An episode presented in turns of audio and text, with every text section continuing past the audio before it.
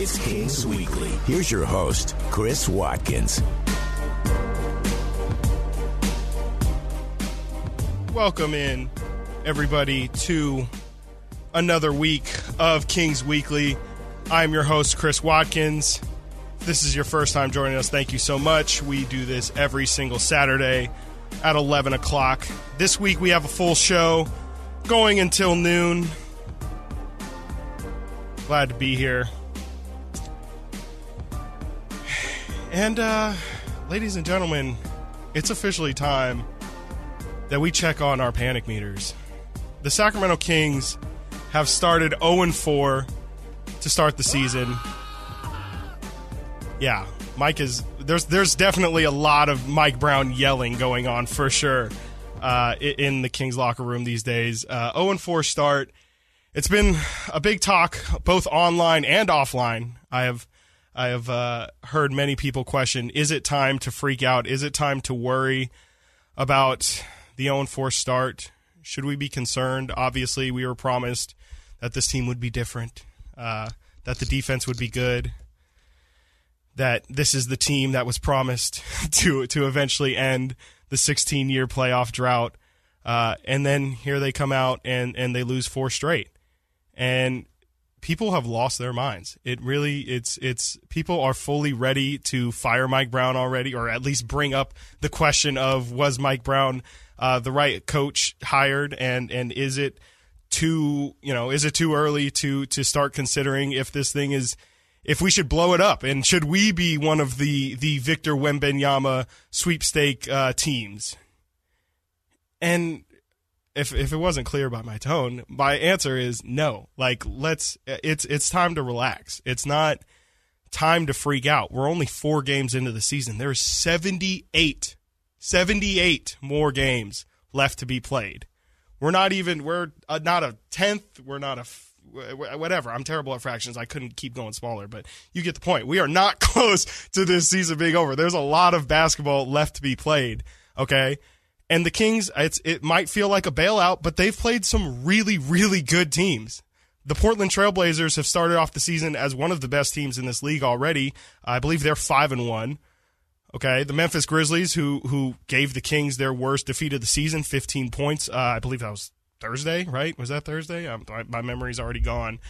Uh, they they beat the Kings by 15. They're four and one, and and looking like a team that that can definitely compete towards the end of this season. Uh, the Golden State Warriors, obviously, their pedigree speaks for themselves. They're still trying to figure things out in this in this early season, but we saw a good showing from them, and that's that's the type of team that they're trying to trying to be this year. And and uh, you know they, they're they're a darn good team themselves. Uh, I believe they're three and two. The worst team the teams the Kings have played are by record is the Los Angeles Clippers, who are two and three. Uh, they're still again struggling, trying to find their way. They have had some inconsistency in their lineup with John Wall out and with Kawhi Leonard out. Uh, but we saw one. The I would say the only reason why the Clippers won that game was because Paul George Paul George went scorched earth on us. It I don't think that the Kings played bad defense against the Clippers or specifically against Paul George. They knew that if the Clippers were going to win that game without Kawhi, without without John Wall, they were going to need to stop Paul George. And I really think they did a good job. I mean, if you if you look back at, at the the defense they were putting on him, they had a hand in his face. They threw countless people at him. He was just an absolute bucket that day, and there was no stopping him. He gave us a forty piece. Like he was he was ready to ball, and he put that team on his back. And uh, you know that's why the Clippers are going to be such a good team. They're one of the deepest teams in the league, and they showed exactly why. So again, the Kings have have had a very very tough schedule to start this thing. And I know this kind of sounds crazy, especially when I'm telling you not to panic, but I don't know if it gets worse, but it sure doesn't really get a whole lot better moving forward. Obviously, later today at three o'clock, this is, I, I forgot to mention, this is kind of like a pre pre game show a little bit because we have uh, pre-game game night with Scott Marsh and Henry Turner here at 1230 on our station, uh, leading you into actual Kings pregame at 230 uh, game at 3 o'clock today at Golden One Center against the Miami Heat, who have also struggled uh, to start this early season, but that's a team that's that's full of dogs, and and they're gonna look to uh, they're gonna look to get right against the Sacramento Kings team. They see the Kings obviously 0 and 4. Uh, uh, this is this is a get right game for them. They're definitely trying to come in here tonight and and play their best game and and really get things going, especially with the fact that they play the Kings twice here in the next couple games. Uh, so Miami's not going to be easy. They have Miami tonight. Then on Monday, the schedule maybe I don't want to say it opens up, but you have an opportunity to get your first. Not that tonight isn't an opportunity to get your first win, but I think a a it may be an easier matchup if you want to say uh, the Charlotte Charlotte Hornets. I almost called them the Bobcats, who the other night I believe that was last night gave the Orlando Magic their first win of the season.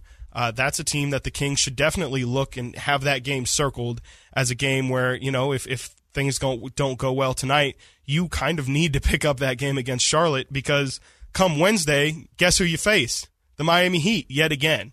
Uh, again, not an easy matchup. They play the Orla- at Orlando after that uh, next week, next Saturday. We'll be previewing that game uh, on on next week's Kings Weekly. Then they play at Golden State. Again, Golden State's still trying to figure things out. We've seen what they're capable of. Uh, then they play Cleveland at home. Cleveland's four and one. Obviously, with the addition of of Donovan Mitchell this year, they're they're looking to be one of the contenders in the Eastern Conference. That's not an easy matchup. Then they play the Lakers. We know we know the Lakers are soft this year. We're looking at that game as as a as a yummy, tasty opportunity to get a win. Um, but then again, guess who you play when you come back home on the 13th? The Golden State Warriors. Uh, third time you've played them in in what that would be like their first eight or ten games or something like that. Uh, then they play Brooklyn, who obviously has not started off the season well, but has a ton of talent on their roster. That's not going to be an easy game at Golden One Center. And that's when the schedule finally kind of opens up a little bit. You play the San Antonio Spurs after that, the Detroit Pistons, and the and possibly Marvin Bagley's return to Golden One Center. Uh, Marvin hasn't played yet so far this year with with a knee injury, but that's something to look forward to. So again, the Kings have some very, very tough matchups here uh, uh, looking ahead. And it's, again, it's not going to be easy. They might come out of this stretch with four wins. And again, that's not going to sound great being four and 10, maybe five and 10. Um, but I did some research. Look at me doing, you know, I had some time and I, I did some research and uh, I, I looked at the, the play-in teams from last year and how they started off the season just to see if you know if is it already time for us to give up? Do you need to get off to a good start in order to to have a chance in that play-in race? Because at this point, I know I think in episode one I said that there's maybe a chance that the Kings be on the higher end of the play-in, maybe possibly a six seed, best case scenario. I think at the moment all of those discussions need to be shelved as we're just looking for our first win here. So we'll just talk play-in, okay? Uh, the seven seed last year was the Minnesota Timberwolves. Finished off the season 46 and 36. Started off the season four and nine. That's a team that the Kings are going to try and emulate this year, kind of in the sense of uh, the Timberwolves the year before last. Uh, were were pretty much in the same position as the Kings, a, t- a perennial 12, 11, 13 seed in the West, uh, and then really flipped things around last year on its head and and became a seven seed, obviously, this year, trading for Rudy Gobert, taking that next step to kind of be a firm playoff team. Uh, that that's kind of where the Kings are going to try and go this year. So Minnesota started four and nine last year. The Spurs uh, finished started four and nine last year. Finished off the season the ten seed with thirty four wins. Uh, and then the worst case scenario, if we're you know if if things seem like they're not going to get any better ever, and the Kings only pick up one win, well, guess what? Last season, the New Orleans Pelicans started off the season 1 and 12, finished 36 and 49 as the 9 seed. Let's hope it doesn't get to that point. Let's hope the Kings can can get at least more than one win out of this stretch. Again, they play Charlotte, they play Orlando, they play the Lakers, they play San Antonio, they play Detroit.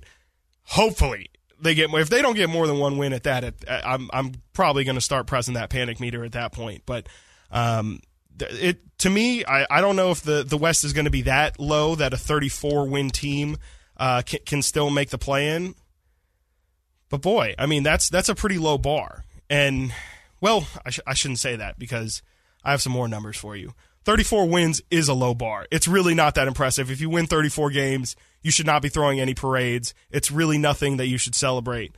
Um, but here in Sacramento, it might be something to celebrate. Again, I did some research. Sacramento Kings in this 16 year playoff drought, 16 years. Only twice have the Kings won 34 or more games in 16 years. That was in 2007, 2008. You know, kind of off the fumes of those really good Kings teams. Mike Bibby was still on the roster. I believe Brad Miller was still on the roster. Uh, Shareef Abdur-Rahim, Kenny Thomas, that era. Uh, so think about that. 2007, 2008, and then the uh, the infamous scores season with under Dave Joerger with Iman Shumpert, and I believe that was Marvin Bagley's rookie year. Uh, and then obviously Dave Joerger was fired uh, going into that offseason. Those are the two times that the Kings have had more than 34 wins in a season. So if the Kings can get 34 this year, again, I don't know if that's going to get you into the play-in race, but it's it's it's honestly a, a big accomplishment for this team, and it's something that I I fully expect them to blow past. I mean, I'm still looking. I think you know, again, with with the 0 4 start, I'm trying not to be too dramatic or to, to, to play too much into it, but I think 36 to 38 wins at this point is is uh, is where we can hope that this team eventually uh, ends up landing. Again, that probably gets you the 9, 10 seed. There's there's maybe a chance that you can slip into an 8 seed if you're more towards that 38, 40 win total. Um, but it's going to be tough. You know, again, it, it's it's not going to look pretty for the time being, and and it it might it definitely might get worse before it gets better. Man, that that kind of took a lot out of me. it's it's it was uh you know it's it's hard to like you know right now especially with how bad it's going it's hard to like look look past it and I understand why why people are freaking out obviously uh you know this is not the start that we wanted but it's uh it's it's the reality of the NBA is there's a lot of really good teams in this league and and there's it's De'Aaron Fox said it the other day in his post game press conference. Um, good teams are supposed to be good teams. It's supposed to happen. So if this Sacramento Kings team wants to be, you know, they don't have to be in the upper echelon of of of the NBA, but if they want to be a real playoff team, they're going to have to beat some teams here that that is unexpected. And at that point, I think that's when you quiet the noise around is it time to panic? And um, you just you just got to take it one game at a time, as cliche as that is, and and uh, take them as they come. All right, I got through that one. First segment in the books. Uh, coming up, we're going to have Brendan Nunes on from the King's Pulse podcast, also of the King's Herald, and uh, I'm going to ask him where his panic meter's at. So uh, stay tuned right here. Uh, Kings Weekly, SacTown Sports 1140. It's Kings Weekly with Chris Watkins. Gotta love some Drake. Drake will always, always get me fired up to do a segment. So that, that's kind of a cheat code here. Talking with my guy, Brendan Nunes of the King's Pulse podcast. You can read his stuff at the King's Herald as well. Brendan joined us week one for our first episode. He is back. I'm going to rely heavily on uh, him and Frankie throughout this show. So, so you you all listening, you watching on YouTube at our SacTown, at SacTown Sports uh, YouTube channel, come to know Brendan, Brendan and Frankie for sure.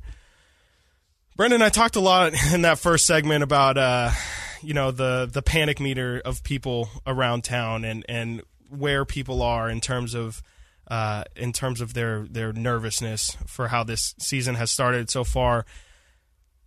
We looked at the schedule way before, you know, when it came out at first, and we we were all talking about how tough it is coming out of the gate is this kind of around what you expected? Are you are you a little more nervous than than what you thought you would be? Where where are you sitting right now on on your panic meter? I don't know if you want to give it a specific number or not, but yeah, I mean, I think it's about expected, and that has me not too worried. You know, like I think someone asked me what I thought about the first ten games coming in, and like to predict a record, right. and I think what, what, like three and seven, and like it, it's a hard beginning of the schedule, yeah. you know, and that's not me being down on the team. Like it's just realistically, like this is a up season for the Kings, but relatively to kind of what you talked about in your first segment, doesn't mean that they're a great team in the NBA. Right. Like I think most nights in the West, they're still not going to be the favored team, and that's fine. And like De'Aaron said, and you pointed out, like good teams have to beat good teams.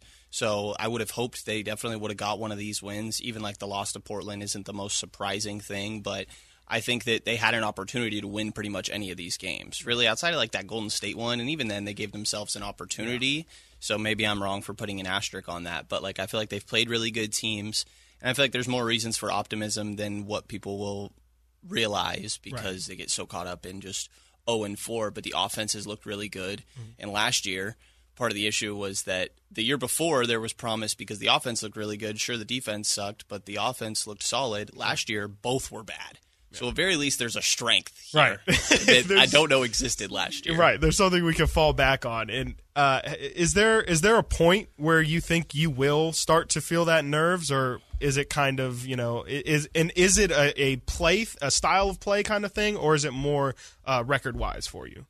I mean, I think if we've noticed that the guys on the team, it was kind of eating at them a little bit, yeah. then I would start to worry. Um, and like we talked to, I think we talked to De'Aaron yesterday at practice, right? And, uh, or Malik, no, I'm sorry, it was, it was Malik, and Malik didn't seem concerned at, all, at all, which is kind of Malik's personality. I would take it, but like I don't think there's much reason for concern. Coach Brown said after not game four but game three against Golden State that like now is not time to overreact, um, and, and I'm kind of with that. I think that there's a decent. The Miami game's going to be hard today. It's going to be tough. That's a long shot that the Kings win it. They're going to have a chance on any given night, I think, um, like I said before. But I think they go into that game at the beginning of the road trip in Charlotte, probably 0 5, with a crazy right. amount of pressure on that game, and for good reason. Like, if they don't win that Charlotte game and they go down 0 6, right. I, I'm gonna join. I'm gonna hop on board of being worried. I feel the exact same way for the exact same reason you just listed. It's like there's gonna be so much pressure on that game,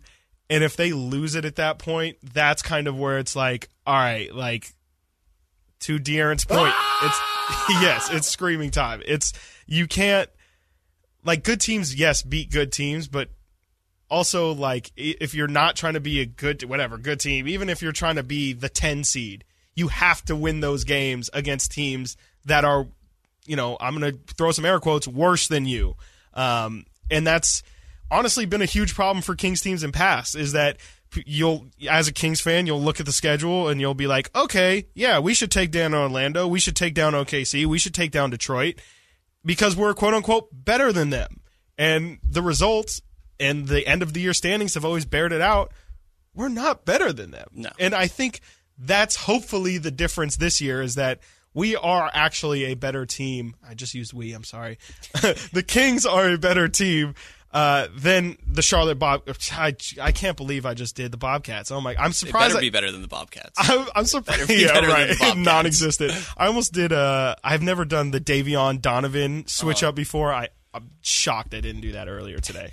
Uh, I, I think part of the concern is that like sure the Kings are looking at these games as like these are the games they have to win, right? right? But I think the other teams that are also like in those lower brackets yes. are looking at the Kings and are like either they're a really bad team and there's just straight up some unwinnable games and they're like, oh, this is a chance to get a win. This right. is a possibly winnable game. Or they're also circling, circling it. Like my dad lives in SoCal, and he's talking to me about how people in the Lakers fan base right. are like looking at like game 11 against the Kings as like, oh, maybe this is when yeah. we get our first win. And like their other teams are looking at the Kings the same way we're looking at these teams and being like, this is our chance to get a win. Right. So I think it makes it extra difficult. You have to win those games. Um, and there's going to be nights, obviously, you don't win the games you're supposed to, and nights that you win the games that you're not, quote unquote, supposed to. Mm. Something I want to ask you about here. Uh, you and I both uh, share a common mind on, on how we feel about Chimezie Metu. Um, we're not, you know, we, we I've been, I think both you and I were, were really impressed with how he played in Golden State. Um, I think it was Mike Brown's way of, of saying, telling Mezzi like, here's like your opportunity to to prove yourself and, and go show me something. And I think he was really good. I think they, they loved his switchability defensively. Uh, but then on Thursday, he's the first one off the bench. I just kind of want to know, like, do you feel like that was deserved? Um, and and what do you feel like the Mike Brown's mentality with that was? Was that just him rewarding Mezzi for for a good game? Which um, I'll get your answer here in a second. But he also did uh, Mike Brown praise Mezzi. It was the first thing he did after the Golden State game. He he sat down on his press conference and he said, well, I'm not going to say exactly what he said because he pronounced Chimezie's name wrong, but he, he said, uh, first things first, I just want to give a huge, I mean, essentially a huge shout out to Chimezie Metu, who played his tail off tonight, and uh, and uh, I think I think he he he definitely showed me something. Yeah, I think that I was more understanding than it seems like most people of the Mezzi thing, and, and I think you're with me. And like you said, it's kind of funny because we're not exactly the biggest fans of Chimezie, Met- Metu's game, but I really like the idea of Coach Brown rewarding Metu because honestly, when we talked to him at practice the other day after the Golden State game, Right. he seemed pretty mad.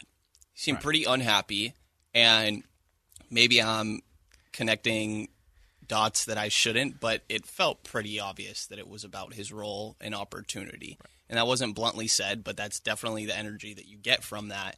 Um, and anyone that sees that presser, like it's very clear that Mezzi is was was unhappy that there was something going on there. So I like Coach Brown going and rewarding the good play that he saw from Mezzi because Mezzi has his moments, and I, I think that yeah, he has his moments of being a productive player. There is promise there, and if he could come to accept his role, and I think there's a world where he's a star in it. And I think the reality is that you and I have talked about like Mike wants to take one of Harrison or Keegan off the floor first to have one of those guys on the floor pretty much at all times. So tho- that was going to be one of the first subs, and it's about who do you take, who do you put in for that place? You need another wing forward. I would have gone Terrence Davis. Um, I think Malik Monk is a solid option as well, and sliding Huerter down to the three. But I don't hate the Metu thing mm-hmm. for that one game. If he did it again today, I, it's an oh. entirely different story. Like I would freak out, to be honest. Right. But I, I don't hate it because he's rewarding a guy that played well and giving him an opportunity. A guy that seemed unhappy with his minutes. That now you're not sitting in a situation where the last time that guy played, he played really well, and then he's confused on why he didn't get another opportunity. Right. Now, if Mezzi doesn't play tonight, it's a lot easier to justify to him why that is. Right. And maybe that's like a reason that people don't care about, but I think it's just part of like the human aspect of this. You mentioned Mike Brown staggering uh, Keegan Murray and, and Harrison Barnes. Do you feel like, especially with how, I mean, bluntly, the poor the bench has played so far this season, do you expect to see Brown kind of stagger Fox and Sabonis more? It's really, uh, it I believe in the past two or three games, it's been about eight to ten minutes a game where where both of them aren't on the floor. Are, are you surprised by that? Kind of. Um, yes, initially surprised by it. Like I came into the year thinking that they would stagger, but I kind of asked Mike a little bit, and he definitely gave the impression going into the year that like I don't feel like we need to do that. I feel like this team is deep enough, which was a theme yesterday too. I think James Ham asked him if he would lower his rotation. He said no, I'm probably still going to keep it deep. Like he believes in the depth of the rotation. Um, and offensively, the team has been fine. And neither one of those guys are difference makers defensively. Like De'Aaron's been one of the better defenders on the team actually this year, but Davion is still an admitted upgrade over him. Um, and Sabonis is is not a great defender, even though he's probably been better than Richaun. Like I think that they're I, I wouldn't mind the staggering, but I also get why like maybe the offense hasn't been the issue, and that's where in my mind like staggering is a plus there. You mentioned uh, Mike Brown going going deep on his bench the other day uh, against Memphis. He went 12 deep in the first first half. Uh, the 12th was Alex Len, who came in for Sabonis because of foul trouble, but uh, nonetheless, he, he he went deep into his bench looking for an answer. Did anybody stick out? Did anybody surprise you, or, or do you feel like anyone earned some more opportunity? I don't think anybody earned more opportunity off that bench. Uh, there might have been some guys who earned themselves Yeah. less. Um, King's bench at the I think they had five points going into halftime. They did. End of the day, they have 27 points on nine of 22, and then Memphis's bench has 45 on 18 of 29. Like Mm. they just got cooked, and it was defensively mainly. Like to be blunt, I'm not.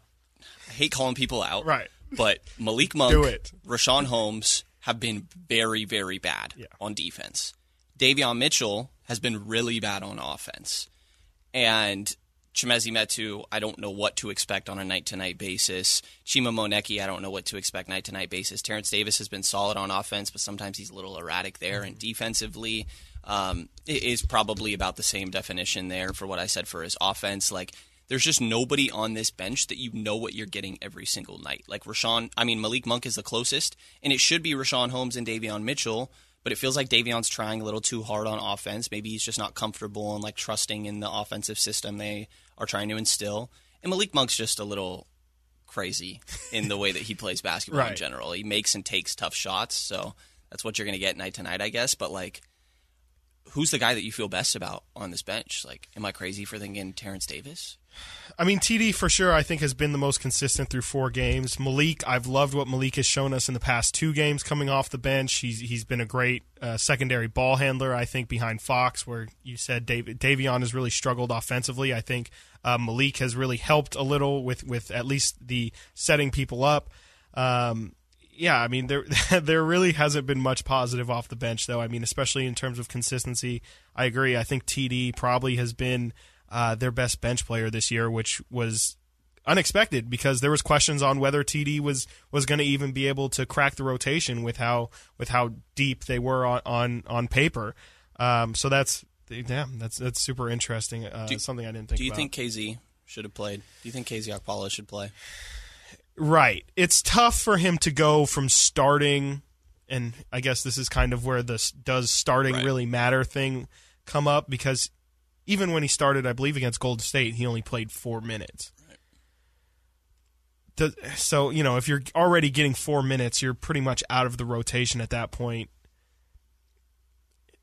I, I would like to see it. I mean, when when Brown throws out twelve guys again, I don't I don't know if I, I'd be interested to see what KZ can do. Obviously, he's kind of falling into you. You kind of pointed at it how it seems like the entire bench is one or the other, offense or all defense. And KZ definitely his bucket is pretty full on defense and uh, definitely leaves a lot to be inspired on offense. But it's kind of tough because this is the same exact situation we found ourselves in last year with Mo Harkless, where it's like we feel like this guy has to play, not has to play, but has uh, something that he can bring to this team, but his offense is just it's not he doesn't create for himself and i think that's that's the biggest problem kind of universally um, with a lot of the players on the kings right now is nobody's been able to create their own offense uh, so if you throw kz out there sure but with how the bench has played so far i don't, I don't know if you can really I don't want to say stand to have him out there, but I think him playing with the starters made the most sense because it was kind of like a the off to your point before the offense is taken care of. We don't really need uh, much help from you offensively. Where we do need is for you to to guard Damian Lillard like he did night one. Um, he they put him on Paul George in, in that second game, and I again I think they they played good defense against Paul George. He was just on a mission that night. Um, I would be I wouldn't be surprised if KZ found his way back into the rotation here soon, but it might be kind of like what we're talking about with Mezzi, where it's like, all right, here's here's your chance to to show me the opportunity to earn uh, a, a spot in this rotation. Can can you can you live up to it and can you play well? And it's it's somebody that Mike Brown has definitely been high on uh, throughout this this early part of the season for sure. Um, but but you know it, it, it's interesting to me that yeah he goes straight from starting having a prominent role to zero minutes, which is uh, which is not common. Uh, I, I got to get at you get you out of here on this. Keegan Murray was was probably the story of the week. Uh, got his first NBA game in, and then quickly followed it up with uh, with getting his first start the other day against Memphis. How? I mean, uh, first off, are are you surprised with how well Keegan Murray has just played straight off the bat? Definitely am. I mean, 19, 16, 18 in the three games that he played, and he's ridiculously efficient every game. You know, 51% from the field, 41% from three. The lowest amount of threes he shot in a game was six, and then he's got eight and 10. Like, he's kind of everything you ever wanted from HB, Right. to be honest. right. Um, and I, I think that Keegan's been great. Like, I've been a little up and down with how to feel about like how it's changed based on like my initial evaluation of him coming out of Iowa. Because at first I was like, man, I think he's been a lot better. And then looking at it a little bit more, it's like, okay, well, he's not creating for himself at all, really. Like that's not a knock on on Keegan. Like he's been playing great. I'm not trying to downplay it at all or anything, but like it's somewhat what it was expected. Um, I think he's been better defensively for sure. Right. Offensively, um, it's nice to like get confirmation that okay, he definitely was the most NBA ready player in the draft. Um, he's ready to come in and fill a role right away. Defensively, I've been super impressed. Like I think he was their best option on Paul George, Yep. which is crazy. Shocked me. Also says a lot about the other options on the roster. Like Keegan is a solid option. He's passable, um, but they don't have a good option necessarily. Right. And like, there's a chance that when we're talking about tonight, like that maybe he's on some bigger guys like a Bam Adebayo in a switch, but then you also can feel okay with him switching onto a Jimmy Butler. Like, I don't feel terrible about that matchup. Like Jimmy's gonna probably draw fouls and Right. just pick on a rookie in a typical way like Jimmy Butler would do. But I've been really impressed with him defensively. I think the offense has been somewhat as expected, but it's like nice to get that confirmation of okay, he he was ready to contribute at that level right now. Right, and I I definitely did not expect that at all. That's he, he's been an absolute.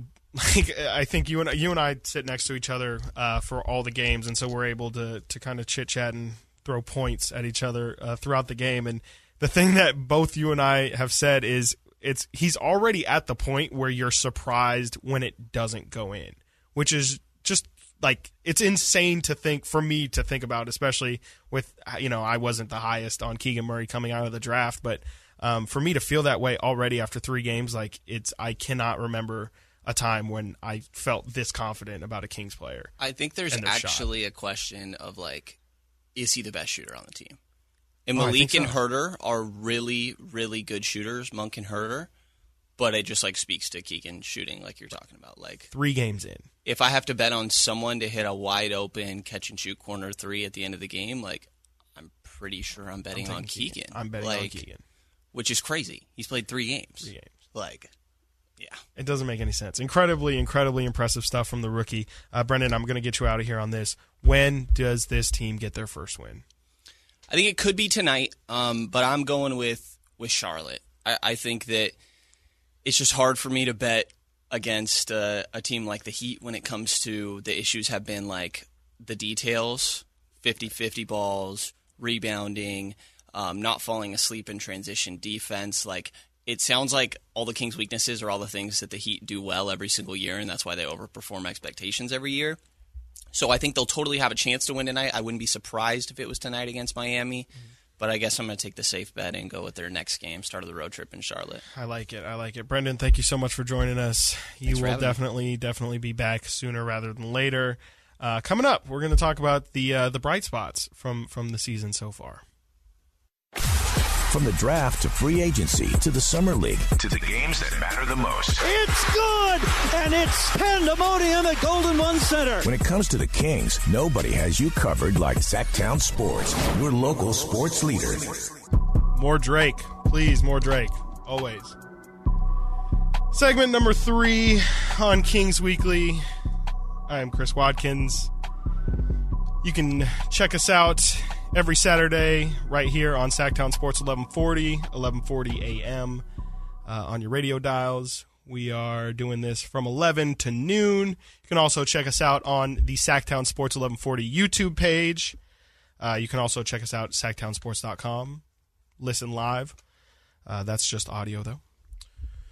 I'll take I'll take all the views I can get. So so uh, any of those, if you want to do all of them, all three at once, that would probably be most ideal. But uh, yeah, if thank you thank you so much for tuning in. And we're going to talk about some positives here because uh, you know even with the 0 and 4 start to the season, the Kings have had two really big bright spots so far, and and they've they've obvious they've been obvious. It's it's De'Aaron Fox and it's Keegan Murray. Uh, but but first, let's start with Fox, who had a lot of pressure coming into this season.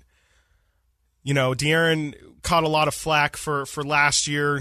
Definitely came out the gates slow. I think the first month of the season, he was he was averaging like 18 points a game, uh, in, in like mid to low 40s from the field. Uh, just didn't look like himself at all. And then obviously we know after the Tyrese Halliburton trade, De'Aaron kind of found his game, finished off the season incredibly strong.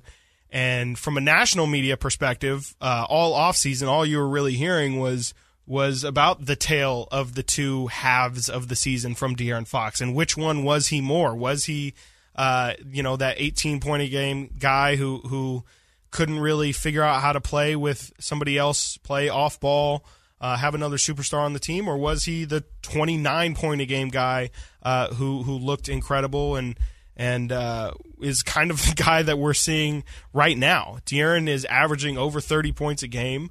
Uh, he's one of four people in the NBA right now, averaging 30 plus points, five plus assists, and five plus rebounds.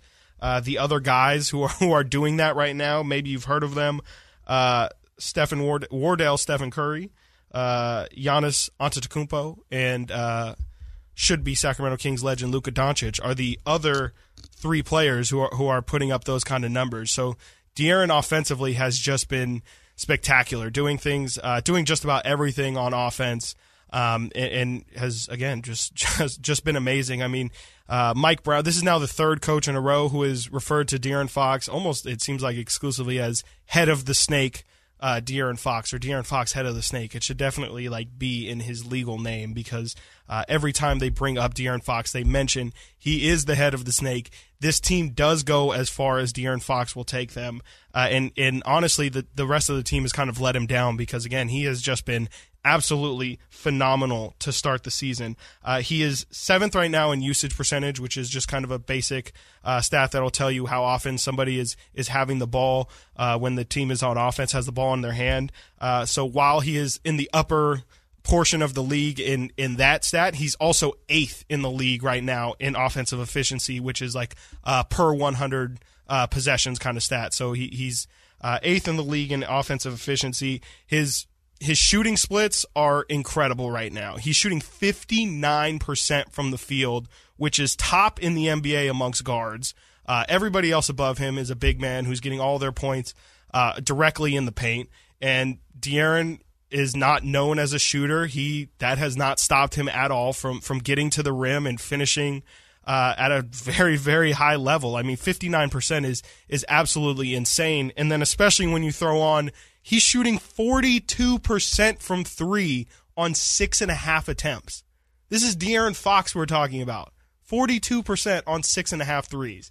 And again, I know we're four games in. Uh, it's a small sample size, but what that tells me is right now we are seeing the most optimal version of De'Aaron Fox. This is the guy, like 42% is out of the question almost for even if you're going to say like, oh, what's De'Aaron going to shoot from three this year? You're even De'Aaron. I think the other day uh, on the Draymond Green podcast, he was a guest.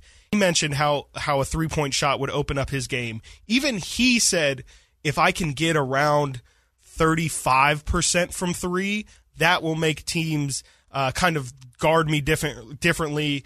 Add another layer that they have to think about in his game to how they're going to defend him. And for him to be at 42%, what that's going to do and what it has done for his game is just open it wide up. I mean, he's he's pretty much impossible to defend if he's going to be hitting threes even near a 42% mark. I mean, if he can come down to 36, 37%, we're going to see a guy who is a real problem on a night to night basis. But it's not just offensively he's doing it; it's also on the defensive end. And Brendan Nunes did did uh, mention that a little bit when we when we talked last segment. Fox has his relationship with defense is is funny. Uh, he's always shown up against the big matchups, the Ja Morants, uh, the you know whatever whoever whoever else you want to throw there. Him and Russell Westbrook have always gone back and forth. Um, he's always stepped up defensively when when needed, but he's eighth right now in the NBA in deflections per game at four and a half. And deflections, it's not one of those typical traditional box score stats. You're never going to see it unless you really, unless you're like me and you, you do the research. Um, you're you're not going to see a lot of people talk about deflections, but the reason why it's so big, and I know uh, even Luke Walton had a specific coach that would tally deflections. Like it's a thing that every coach is cognizant of and wants from his team uh, it it's huge. The reason why it's so big is you know it, it's pretty much how often you're disrupting play in a game. It's it's playing the passing lanes, which De'Aaron has been excellent at this year. It's someone's driving, you get a hand in the cookie jar and knock it loose. Deflections are huge. It's it's it's again, it's just disrupting the other team's offense, and De'Aaron has been great at that. I don't think he's ever going to be the kind of on-ball defender that like Davion Mitchell is but but in the passing lanes, using his speed, that's where De'Aaron can really get an advantage uh, on defense, and he has just been absolutely spectacular. The other one who has been absolutely amazing has been Keegan Murray, and again, I talked with Brendan about it last segment. He's been a huge bright spot. The fact that he's already an absolute bucket, and and every time he shoots it, you think it's going in uh, you know, uh, you always hear great shooters talk about how you can tell somebody's a really great shooter because they don't miss left or right. It's always front or back rim.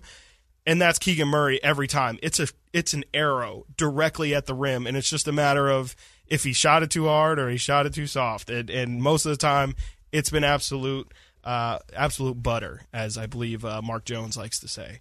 Uh, Keegan has come out the gates hot. I mean, he he's at 36.7 minutes per game, which is tops amongst rookies. Uh, and for, for Mike Brown to to just have that kind of blind trust in Keegan is is pretty insane. He's leading the team in minutes uh, in his three games. So the the amount of trust that again Mike already feels with Keegan, I think every lineup is enhanced with Keegan Murray in it. He he's 14th in the NBA total in minutes. Uh, you know, in terms of points, he's been putting them up at a crazy level. He's already at 17 a game, which is third amongst rookies behind Paolo Banchero, who is just absolutely insane. If we're going to see Paolo Banchero here in a couple days, Paolo Banchero has scored 20 points in all six of his NBA games so far. So that guy's a problem. That's probably going to be the guy that Keegan's chasing for the for the majority of the year. He's also behind Benedict Mathurin. He's first in the NBA uh, in three point or amongst rookies in three point attempts, already putting up and Brendan mentioned it eight threes a game, shooting forty two percent or forty one percent from three. I mean that's that's just that's elite stuff. And please, please, please, please sign me up for. Can, can I have thirteen more years at least of of Keegan Murray taking eight threes and shooting forty percent? I will gladly sign up for that. Please, I love it. Um, and and that's those those two guys. I mean, if if they can get, I, you know, it's not Domantas Sabonis. I think had had a good game against against the Warriors. It's not like you know other people haven't played well uh, for this team, but it's it's the consistency, and I think that's again part of what Mike Brown was searching for in when he went 12 deep the other day in the first half is just trying to find somebody that he can that he can rely on on a night to night basis, and and so far Fox and Murray have been those guys. I'd like to see Domas get into that crew. Harrison Barnes finally had a good game against Memphis the other day. We've seen Richaun Holmes had a good game against against the Warriors again. Uh, Malik Monk has put together a couple games, but it's just about getting all of these guys all on the same page. The Kings have not had one game this year where all, we'll say, nine rotation guys have all played well on the same day. So that's definitely something to look forward to. Brendan mentioned tonight's or tonight today is a tough game against Miami. I expect it to be a tough one. I hope that they can split uh, these two, you know two of three games with Miami. Again, I'm with Brendan. I think the first win is is on the horizon. I feel like they're going to get it against against the Hornets, if not against the Heat. So it's all right. It's time to breathe. We can all breathe now. Let the games play. We'll panic when it's time to panic. But for now, let's just try and watch, enjoy, and hopefully, hopefully, hopefully get our first win. Thank you so much for everyone who tuned in. Thank you, Kyle, on the other side of the glass. Thank you, Brendan, for joining me. My name is Chris Watkins. We will have Kings uh, game night at twelve thirty. So uh, stay right, stay tuned right here to SacTown Sports Eleven. Actually, at one thirty. I'm sorry, at one thirty we'll have game night.